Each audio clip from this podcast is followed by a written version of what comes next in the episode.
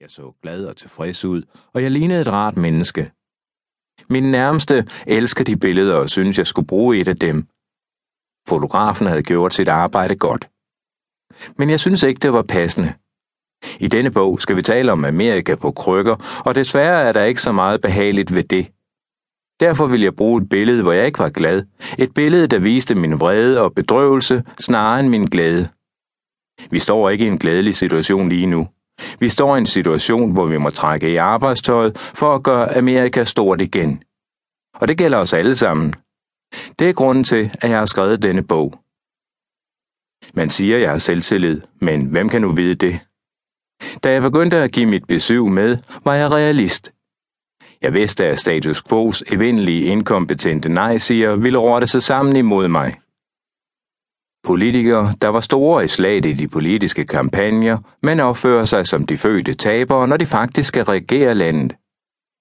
Lobbyister og særinteresser, som har hænderne dybt nede i vores lommer på deres klienters vegne. Mediernes medarbejdere, der i den grad mangler idéer om, hvad fairness vil sige, at de ingen anelse har om forskellen på kendskærning og personlig opfattelse. Illegale immigranter, som har besat job, der på legal vis burde være tilfældet amerikanerne, mens over 20 procent af amerikanerne i øjeblikket er arbejdsløse eller underbeskæftigede. Kongressen i Washington, der i overvis har været kørt fast og reelt er ude af stand til at håndtere vores mest presserende problemer, til og med noget så grundlæggende som at vedtage en finanslov. Og imens har dette lands grundfjeld, middelklassen og de 45 millioner amerikanere, som hænger fast i fattigdom, måtte se deres indkomster falde igennem de sidste 20 år. Det er til at forstå, at utilfredsheden og frustrationen med tingenes tilstand vokser dag for dag. Og selv advokater og dommere, landets tænkende vise mænd, har trampet på USA's forfatning, vort demokratiske boldværk. De har skamløst udnævnt sig selv til politiske beslutningstagere i en tid, hvor vores valgte ledere er lammet af den politiske kamp. Hvad præsidentembedet og regeringsudøvelsen angår, er inkompetencen nærmest ufattelig. Mens dette skrives af den russiske præsident Vladimir Putin i færd med at umanøvrere vores præsident ved at opbygge en koalition i Syrien, der vil gøre Putin til verdens eneste reelle leder. Han og hans allierede, først og fremmest Iran, har positioneret sig selv præcis på det sted, hvor præsident Obama og vores militær har fejlet ynkeligt i overvis.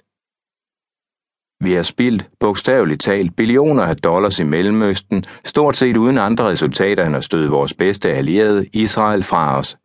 Og for at gøre det hele værre, har vi forhandlet en bekostelig og værdiløs atomaftale på plads med Iran, nu Ruslands bedste ven, ud fra den forudsætning, at det vil føre til harmoni og fred i verden. Tanken om Amerikas storhed, om vores land som den frie og den ufrie verdens leder, er simpelthen fordampet. Trods alle disse udfordringer, eller i virkeligheden på grund af alle disse udfordringer, har jeg besluttet at gøre noget. Jeg kunne ikke holde ud at se på, hvad der sker med vores storslåede land. Alt dette rod kræver lederskab på den stærkeste måde, man kan tænke sig. Det kræver en leder med almindelig sund fornuft og forretningssans, som virkelig kan føre os tilbage til det, der gjorde Amerika stort i fortiden. Vi har brug for en person med beviseligt forretningstalent, som forstår, hvad storhed er, og igen kan samle os om den sans for det fremragende, der engang var vores kendetegn, og forklare os, hvad der må gøres. Da jeg begyndte at lade min stemme høre, havde jeg ingen anelse om, hvad konsekvensen ville blive. Jeg ved, at jeg er god til at bygge op, men jeg havde ikke til bunds klargjort mine politiske tanker og mine forestillinger om at genskabe Amerikas storhed. Jeg vidste også, at varemærket Trump er en af verdens store ikoner for fremragende kvalitet. Vores bygninger og hoteller rejser sig nu stolt over hele USA og i mange andre lande.